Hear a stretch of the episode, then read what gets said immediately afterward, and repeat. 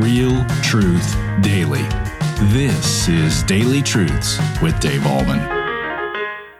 Hi, everybody. Welcome back to Daily Truths. We're in the second part of a presentation on marriage. Now, I know I'm probably going to go a little bit longer than normal, but bear with me because marriage is very important. It's important to our culture. It's important to our society. It's important to Christianity. It's important to families. Marriage is a priority for God. It should be a priority in teaching things about marriage from the word of God for each and every one of us who are married. So this is what it says in Matthew chapter 19, verse 5.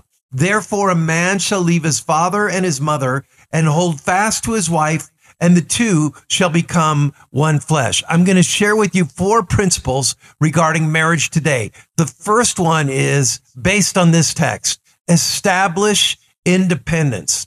When a couple gets married, they separate themselves, they distinct themselves from their parents, especially for males.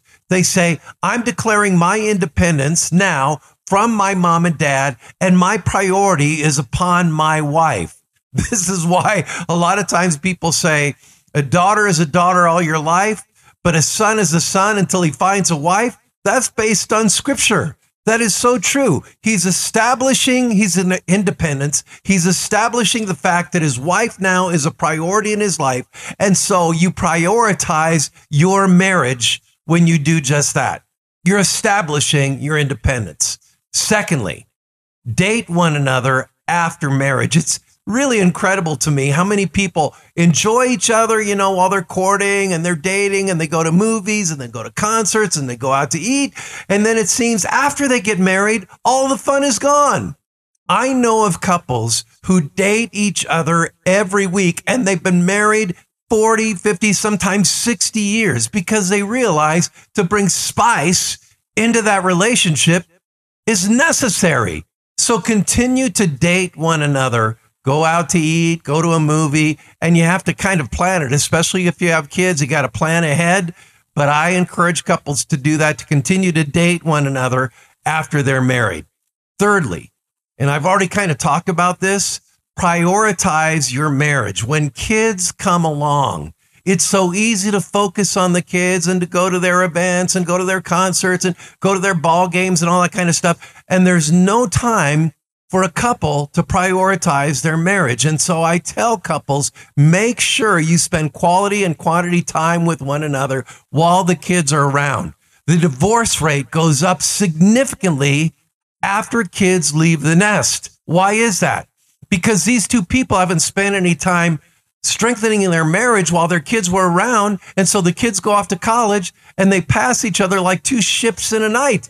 It's like they don't know each other and they haven't spent the time strengthening their relationship during those years when the kids were around. So prioritize your marriage by making sure you spend quality and quantity time with one another alone, apart from the kids. And that kind of goes back to the dating thing. And finally, number four, forgive one another from the heart. We know that the scriptures say, forgive one another as God in Christ has forgiven you.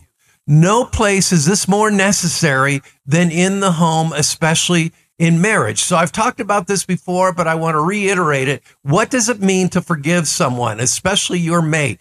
Number one, it means that you don't bring it up with them. If it's in the past, you don't use it for historical purposes, especially during an argument. You let it go. You don't bring it up with them ever again. Secondly, you don't bring it up with other people. You don't gossip about how your wife or husband hurt you badly and then talk about it behind their back to other folks.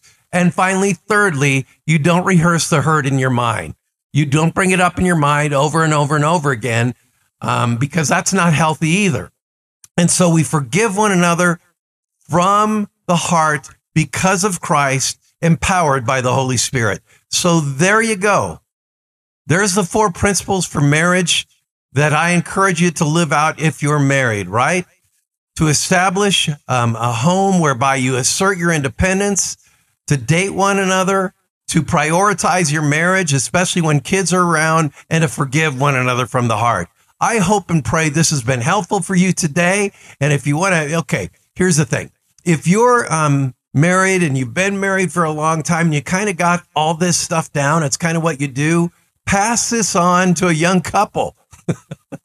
they, especially if um, if uh, if they haven't heard this kind of stuff from the pulpit or uh, maybe in premarital counseling. A lot of people don't go to premarital counseling anymore. You know, they just get married, they go to a justice of the peace, or maybe they have a pastor, but the pastor didn't emphasize premarital counseling. So send this on to them, and hopefully this will help them and encourage them in their love for one another and their marriage itself. So have a great day in Christ Jesus. That is today's daily truth, and have a wonderful day in the Lord Jesus. Thank you for tuning in to Daily Truths with Dave Ahlman. Pastor Dave Ahlman is the pastor of Mount Hope Church in Boulder, Colorado. If you feel led, would you consider giving to this ministry? Your tax deductible donation helps us continue sharing the gospel with as many people as possible. Simply click the link in the description below.